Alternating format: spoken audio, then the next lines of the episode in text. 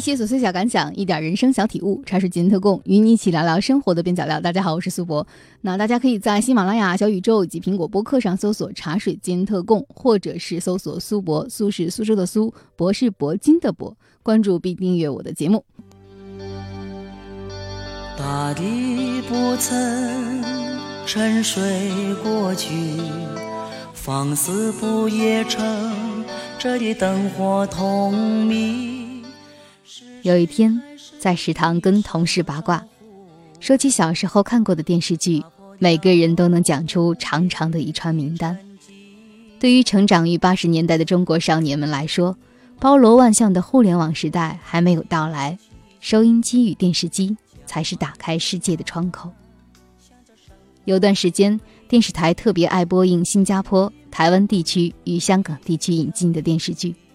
随着年纪的增长，很多电视剧已经完全记不起情节，但总会有一两句歌词或者一两个角色留在脑海里，成为我们曾经经历过那个年代的证明和密码。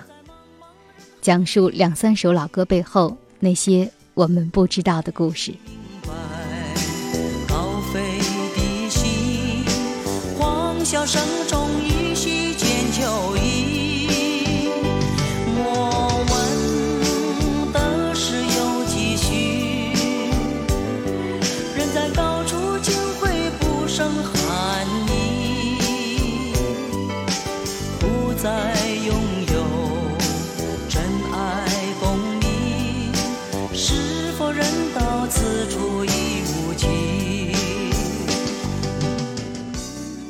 我们现在听到的这首由徐小凤演唱的《不夜城传奇》，是新加坡电视剧《浮沉》的主题曲。八十年代末以及九十年代初，国内流行的风潮是港台影视、流行歌曲、欧美影片、西洋音乐。这些昔日的经典，曾经给那个年代的我们带来过无尽的欢乐和感动。当然，这其中还有一类流行，就是曾经风靡过大江南北的新加坡电视剧。雾锁南洋、调色板、人在旅途、出人头地、豪门内外、天涯同命鸟，都曾经掀起过收视热潮。但是在新加坡电视剧热潮过后，很快有更多的台湾地区与香港地区的电视剧涌进荧屏。很奇怪，当过了二三十年，我们重新再看当年的这些电视剧，会发现一些当时忽略过的东西，也会发现以今天的眼光来看。这些引发万人空巷、收视狂潮的电视剧中，充斥着老土又经不起推敲的情节，比如我下面要讲到的这部《珍珠传奇》。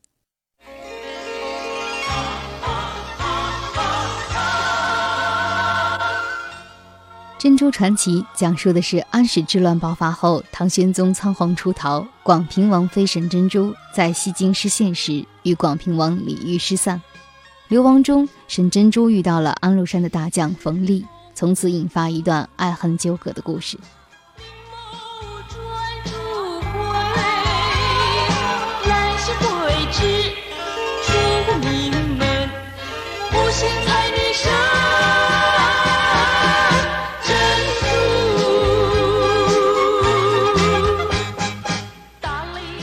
沈珍珠历经八位皇帝，位列国母。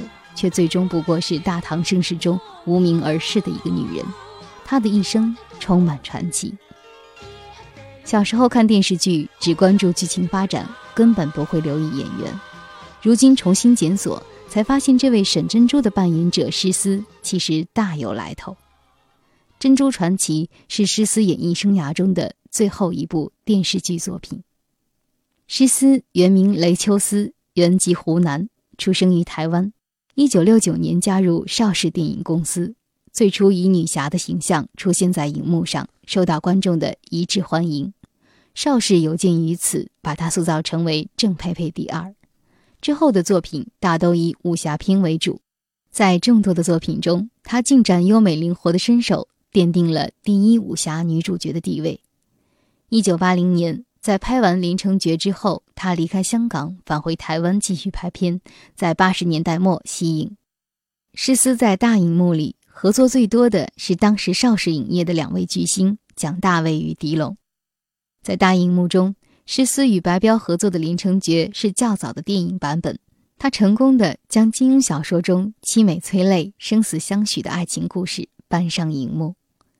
施思与汪宇合作的《笑傲江湖》也是最早版本的《笑傲江湖》，其后共有八个版本的电影或电视剧的《笑傲江湖》陆续推出过。从1983年起，武侠片类型电影开始不受欢迎，施思离开香港，返回台湾接拍单元剧。1985年，台湾著名的电视剧制作人周游女士重金礼聘施思与尔冬升搭档，电影明星的身段。俊男美女的组合，周日八点档武侠剧《飞燕金龙》在当时造成了收视风潮。其后，施思主演的《迷情》与《珍珠传奇》都成为热门的八点档连续剧。可以说，戏中沈珍珠经历了唐朝的一段传奇，而在戏外，施思经历的也是港台影业的一段传奇。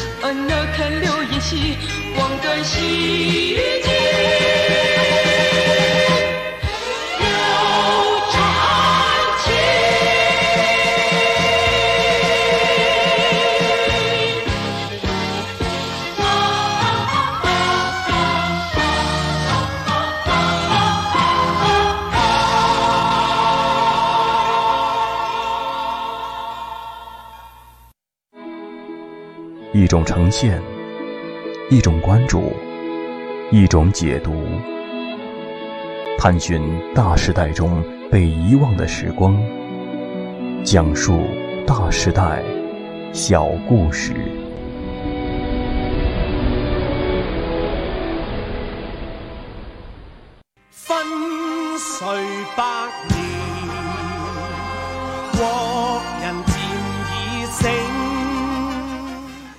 提到八十年代引进的那些港台电视剧，我相信有两首歌能够让人瞬间穿越，那就是《万里长城永不倒》与《上海滩》。大部分人看到的第一部香港电视剧就是亚视的《霍元甲》，随后电视台又很快引进了他的续集《陈真与霍东阁》，而《霍元甲》的主题曲《万里长城永不倒》顺理成章地跟着风靡大江南北。至于《上海滩》，作为中国首部引起轰动的民国爱情枪战片，是少数在亚洲各国都具有巨大知名度的华语影视剧。一九八零年，《上海滩》横空出世，风暴席卷全亚洲，在泰国、越南等国家造成了巨大的社会效应。许多城市一到《上海滩》的播出时间就万人空巷，引起中国文化家与批判家的相继关注与评价。许文强的围巾与西装。冯程程的麻花辫已经成为那个纯真年代的集体回忆，《上海滩》开创了江湖爱情片的风潮，影响无数华人。直到今天，《上海滩》仍然是经典的传奇。周润发与赵雅芝梦一般的情侣组合，也成为经典爱情片的最佳代言人。而《上海滩》也成为一个金字招牌，其后系列题材的影视剧层出不穷，丰富着中国的影视发展。而《上海滩》的主题曲也成为传唱度、影响力最高的粤语歌曲之一。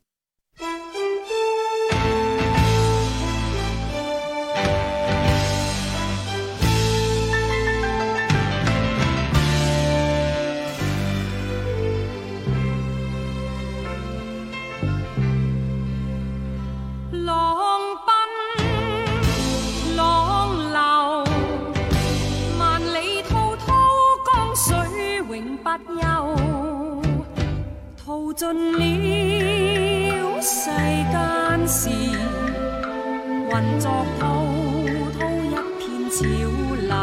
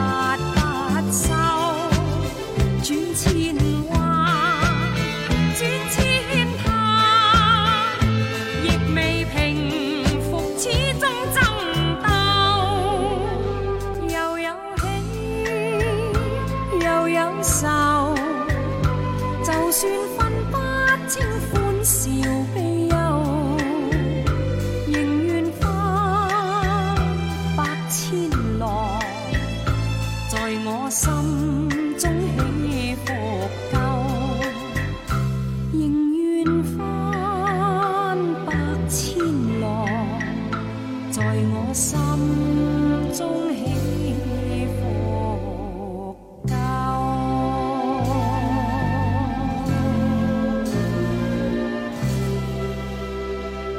一九八五年，在中央电视台引进《上海滩》之前，央视还引进了在一九八四年拍摄完毕的琼瑶电视剧《一剪梅》。从此，琼瑶阿姨的电视剧陪伴我们至今。而就在我制作节目的同时，湖南卫视仍在不知疲倦的第 N 次滚动播出着《还珠格格》。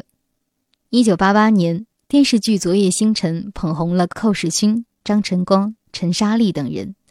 当年这部剧在台湾地区十分流行，也成为台湾言情剧的重要代表作之一。同名主题曲《昨夜星辰》是当年电台点播率最高的歌曲，被多次翻唱。如今，电视剧《昨夜星辰》引起的轰动早已成为过眼云烟，但它的主题曲依然印在观众的脑海中。今天的随意登台，就让我们在《昨夜星辰》中结束吧。一切辉煌都像昨天的星辰一样，而明天也会有新的传奇。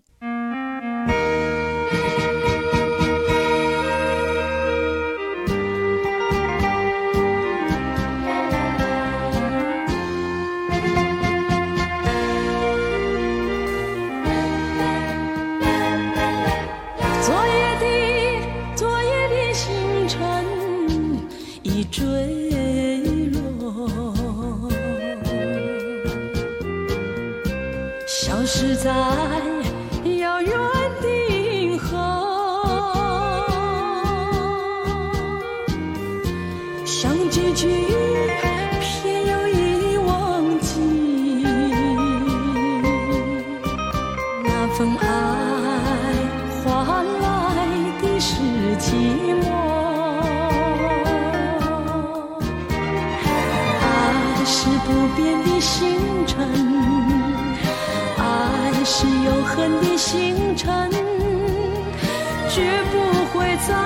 河中坠落。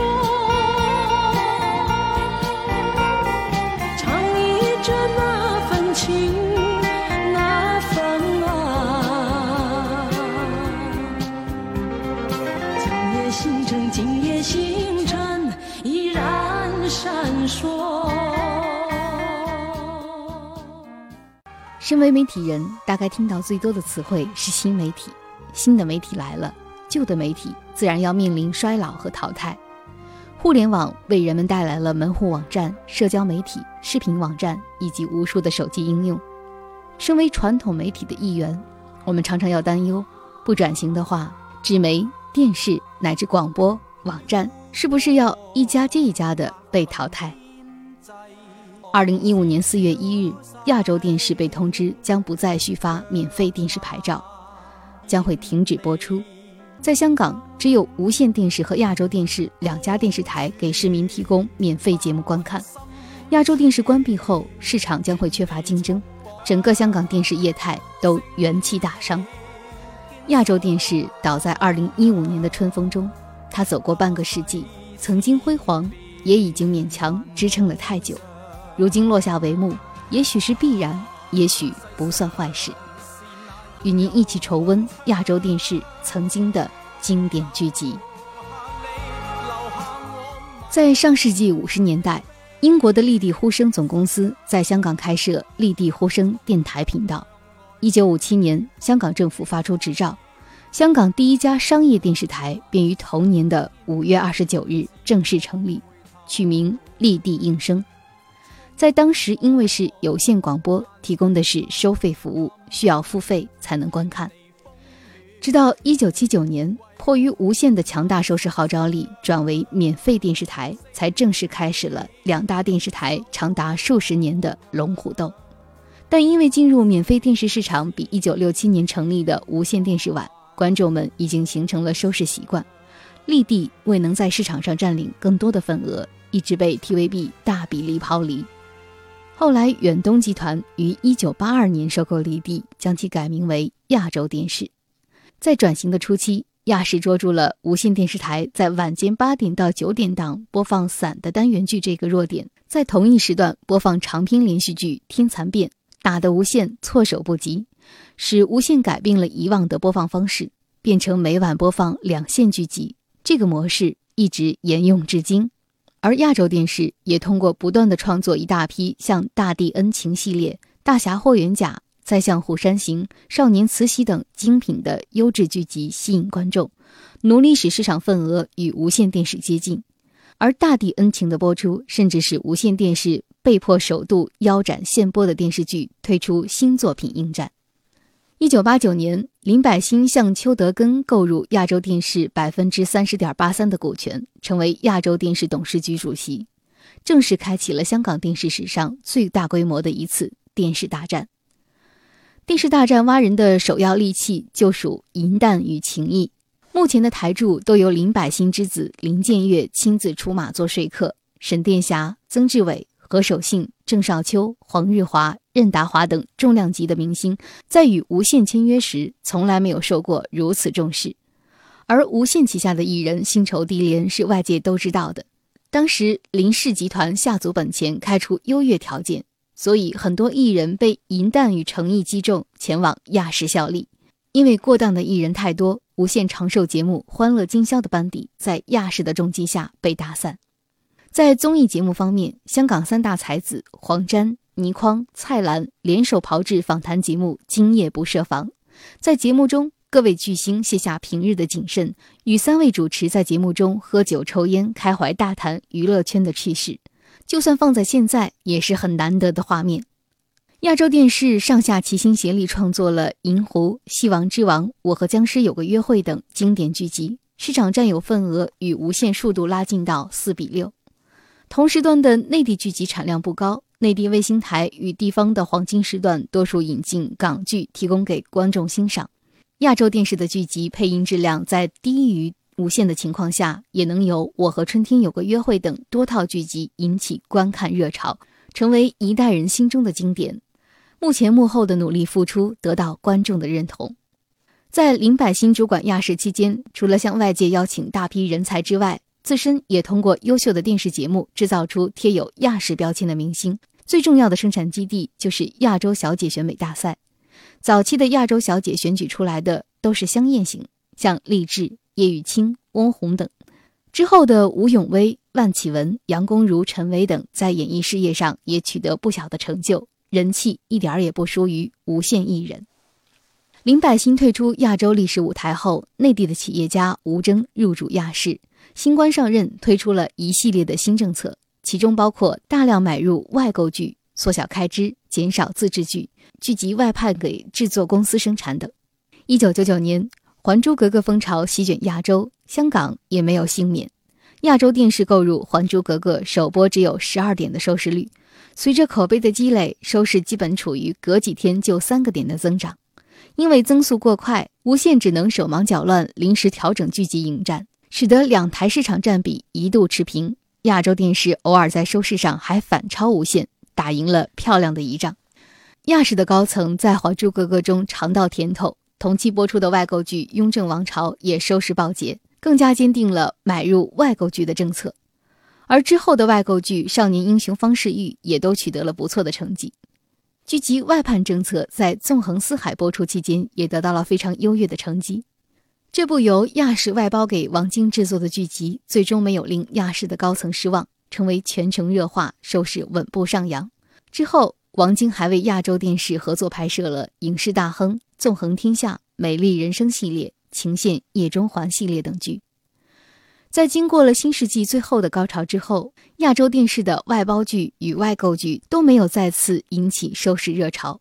同时，因为过度的依赖外购剧，自制剧集的质量也大幅下降。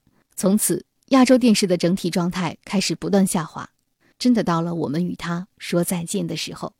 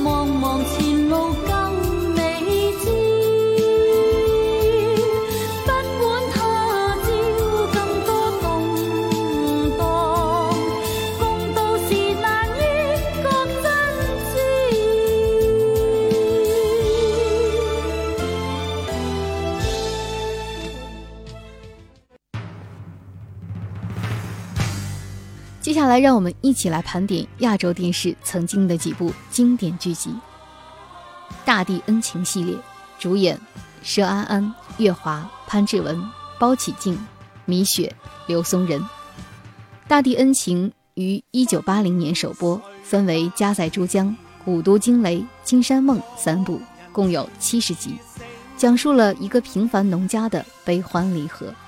这部剧当年播出时，创造了亚洲电视的收视高峰。无线电视被迫首次做出腰斩当年对阵的郑少秋、郑裕玲主演的剧集《轮流传》的决定。《轮流传》原本拍摄计划为八十集，但播到十五集时被无限腰斩。《大侠霍元甲》主演黄元申、米雪、梁小龙、魏秋业、董彪、李汉池。《大侠霍元甲》于一九八一年首播。这部电视剧也是电视界第一部以霍元甲为主角的作品，日后出现多个相关题材与重拍的故事版本。此外，这部电视剧也是香港历史上第一部被内地引进的电视剧集。一九八三年首次在广东电视台播出，之后在全国各地的电视台轮番播放，引起一阵收视狂潮，盛况空前，成为一代电视观众的集体回忆。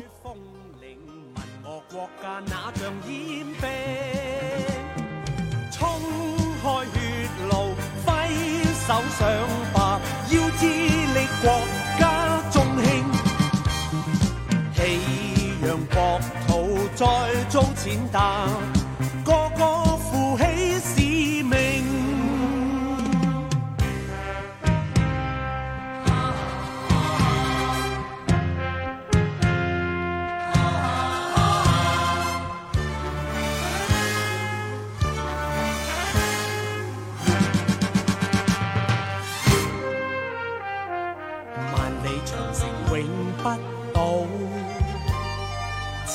黄河水滔滔，江山秀丽叠彩峰岭，问我国家哪像烟兵？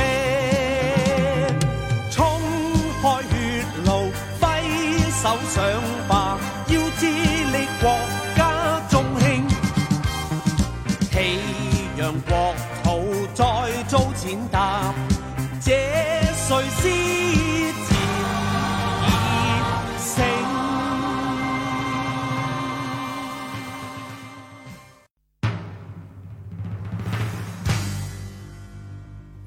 银狐》，主演黄日华、曾华倩、吕颂贤、吴永威、江华、方刚、张家辉、刘景玲。《银狐》是亚洲电视1993年的台庆剧，由无线电视台过档的黄日华与曾华倩主演，被评为亚洲电视的大时代，是不少人心目中的亚洲电视最佳剧集。这部电视剧讲述了上海商业巨子段少祥被奸人陷害，变成一无所有之后走上复仇道路的故事。整部剧的基调比较灰暗，好人最终没有得到好报，但剧情紧凑，张力十足，是部不容错过的好剧。《戏王之王》，主演吕颂贤、江华、吴永威、刘景玲、方刚。《西王之王》是无线的金牌监制戚其义在过档亚洲电视期间拍摄的知名度最高的剧集，也是这位港剧航母创世纪的掌舵人在亚洲电视拍摄的唯一一部商战剧。这部剧作为1994年的亚洲电视台庆剧，请进全台精英，讲述了60年代至80年代电影圈醉生梦死、明争暗斗的面貌。在许多剧迷心中，这部电视剧绝对够得上亚洲经典剧集的。前十位，《肥猫正传》主演郑则仕、江美仪、包启静。《肥猫正传》讲述了一个本是智力正常、天真可爱的婴儿，不幸染上了疾病，加上父母照顾不足，导致中度弱智，父亲竟感到难以面对，一走了之。伟大的母亲却坚决不放弃，带着肥猫前往常州定居，将它抚养成人。虽然肥猫是重度弱智人士，但他对人生充满希望，对人更是真诚善良。《肥猫正传》是主角郑则仕的代表作，而许多观众更是将肥猫与郑则仕之间画上等号。我和僵尸有个约会系列，主演万绮雯、尹天照、杨恭如、陈启泰、张文慈、吴廷烨。亚视的经典剧集《僵尸道长》曾经准备筹拍第三部，却遇上主演林正英重病，编剧陈十三决定将剧本推倒重来，设计了一位类似日本美少女的驱魔师，于是才有了僵尸系列。因为题材新颖，引起过一阵僵尸热。剧中马小玲的超短裙、大长腿和降魔的口号魅力超群。这部系列的第二集最高收视达到了二十多点，是亚洲电视多年难见的收视率。在得知亚洲电视不获续牌之后，影评人龙建飞在微博里说：“这个电视台真的不值得大家留恋吗？就像一间你嫌很旧、很难吃的茶餐厅突然要结业了，大家会排队去怀旧回味，去细说这家茶餐厅曾经有多么辉煌。”没错，从立地电视到亚洲电视创立的这五十七年来，它曾经是很多家庭观众的娱乐。或许电视机转台，它永远都排在第二位，但它曾经也有过黄金的日子。只是俱往矣，往事只能一起来回味。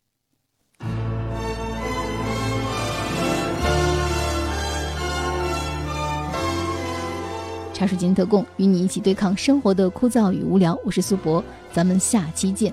欢迎大家在喜马拉雅、小宇宙和苹果播客上搜索“茶水晶特供”，或者是搜索“苏博”，苏是苏州的苏，博是铂金的博，关注并订阅我的节目。